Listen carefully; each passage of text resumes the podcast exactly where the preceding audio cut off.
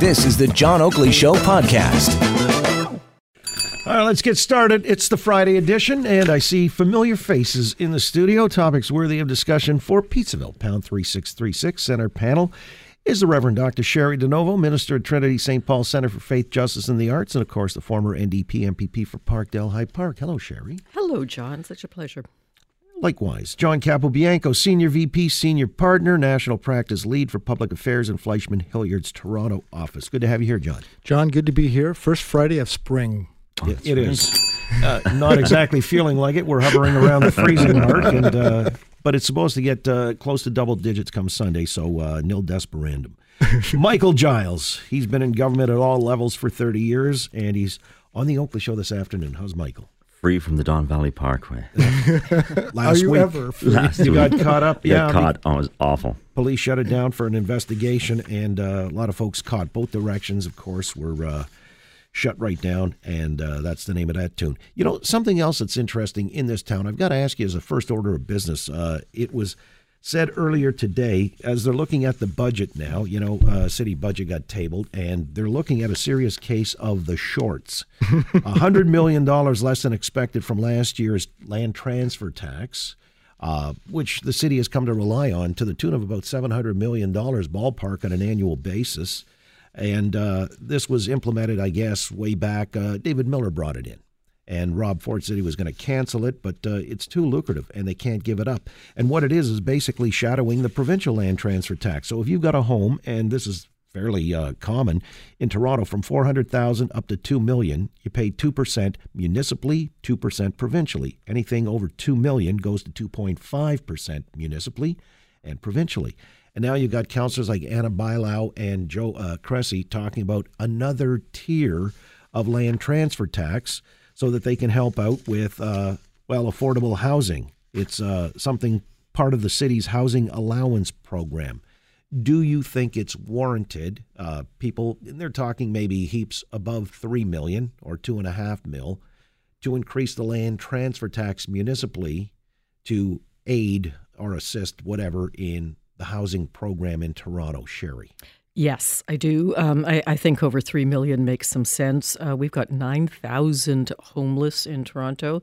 You can't go anywhere these days down in the downtown core without seeing someone who's on the street and suffering. Our shelters are full to overflowing. People are dying on the streets. We have to do something now.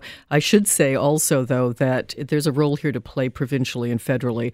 I think both those levels of government need to step up, too, because the city, again, can't possibly afford to do and address the housing need on its own. All right. So, in effect, you've got what you're saying is a progressive tax that is wealth redistribution by any other name, and it's merited to help assist with housing. John, does that fly for you? It doesn't fly for me, and I think that the challenge, of course, that this government's facing, the city of Toronto, but mostly most governments as well, the province, and you're seeing with the feds, is that there's just not enough money, and they're worrying about how to find the money, and nobody wants to increase taxes unless you're the Liberals, and you're seeing that going to happen at the federal level.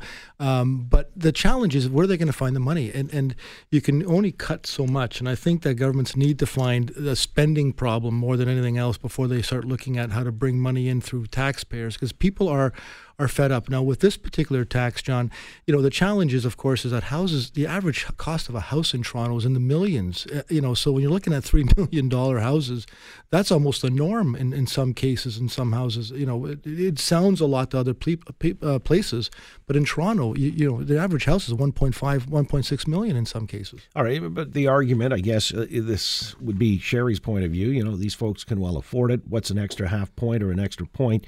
So take up the land transfer tax on these heaps over 3 million or 2.5 to maybe 3 or 4%. Well, yeah, and I actually do agree with this. I think it's a smart way of dealing with this issue. I mean, most houses, as John pointed out, you know, 1.5 million, maybe at the upper level, 2 million. When we're talking about houses over $3 million, you're talking about people who have, you know, obviously very valuable properties. It's not likely that you're talking about generational people who bought a house in the 50s and 60s. And, you know, they're more likely living in houses that could be as much as $1 million. But the whole idea behind this is to take the money out of there, get it into a housing allowance system, and have the sort of bulk up that housing allowance system. And in doing that, you know, stop people from losing their apartments and their homes. Keep people out of the emergency shelter system, which basically is costing, you know, it costs a lot more to do that. And housing allowances are actually the smart way of doing that. Because if people, you know, are $200, $300 short on their rent or whatever it may be, that's the solution. So you're saying this is a legitimate revenue stream, in other words, beyond what they pay in municipal taxes, because these heaps of 3 million plus do pay. Well, I think if you get more, if you earn, you know, it was that old thing, it's biblical, I guess, but to whom much, you know, whom a lot is given, much is expected. Mm. Although right. A $3 million house, you start getting into that space, and you're right, Michael, in a sense that you start getting to north of 3 million people. Only certain people can afford those houses, but then you get governments who start playing around with mortgages and trying to find out, you know, trying to make sure that people that are first-time buyers or beyond that, and giving them tax credits and tax breaks on the mortgages. And people are going to be mortgaged to the hilt, I think, over the course, and that's going to be a cycle that's not going to end. Yeah, well, people forget too that poverty costs us all money. That it costs money to keep somebody in a shelter, a considerable amount of money to keep somebody in the shelter.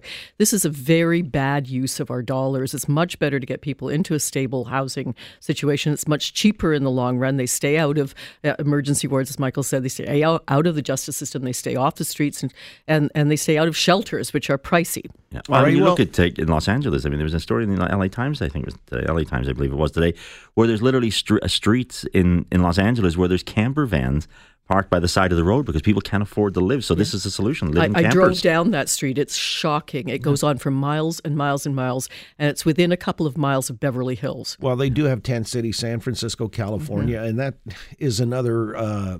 There's another aspect to that also, because they're generous with their welfare payments and so on and so forth, so they attract a lot of folks. But you said something interesting. It's a bad use of money, Sherry, and we've got to get people into a stable, which brings me around to, is it a good use of money to get people into a stable with horses? Because the government in Ontario has decided to give $10 million a year in horse racing programs.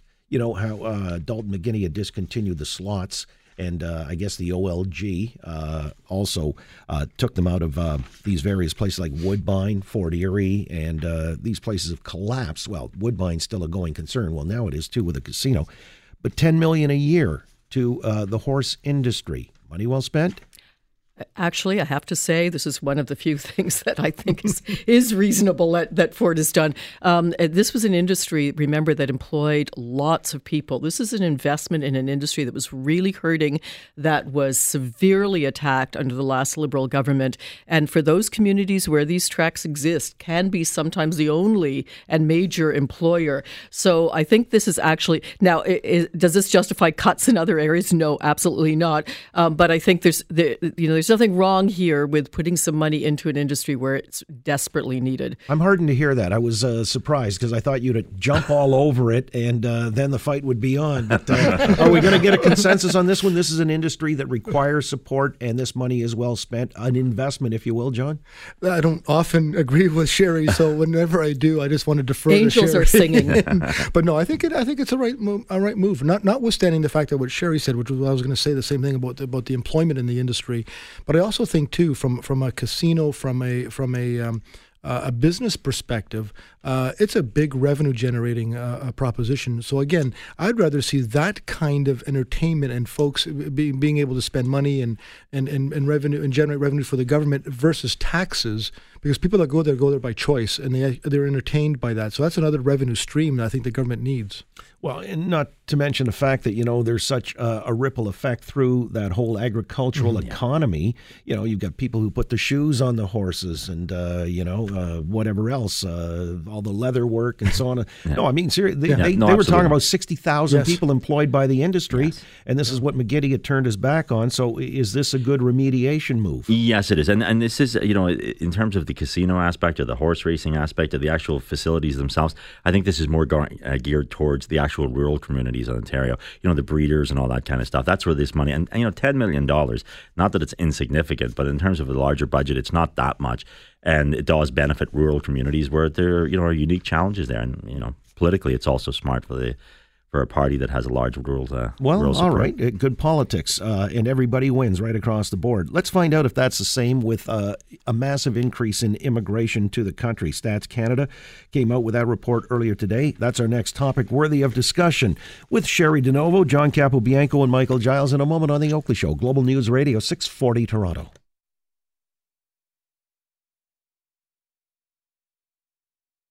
You know that Frank Leo was awarded. Thanks for listening to the John Oakley Show podcast. Be sure to rate, review, and subscribe for free at Apple Podcasts, Google Podcasts, and anywhere else you get your on-demand audio.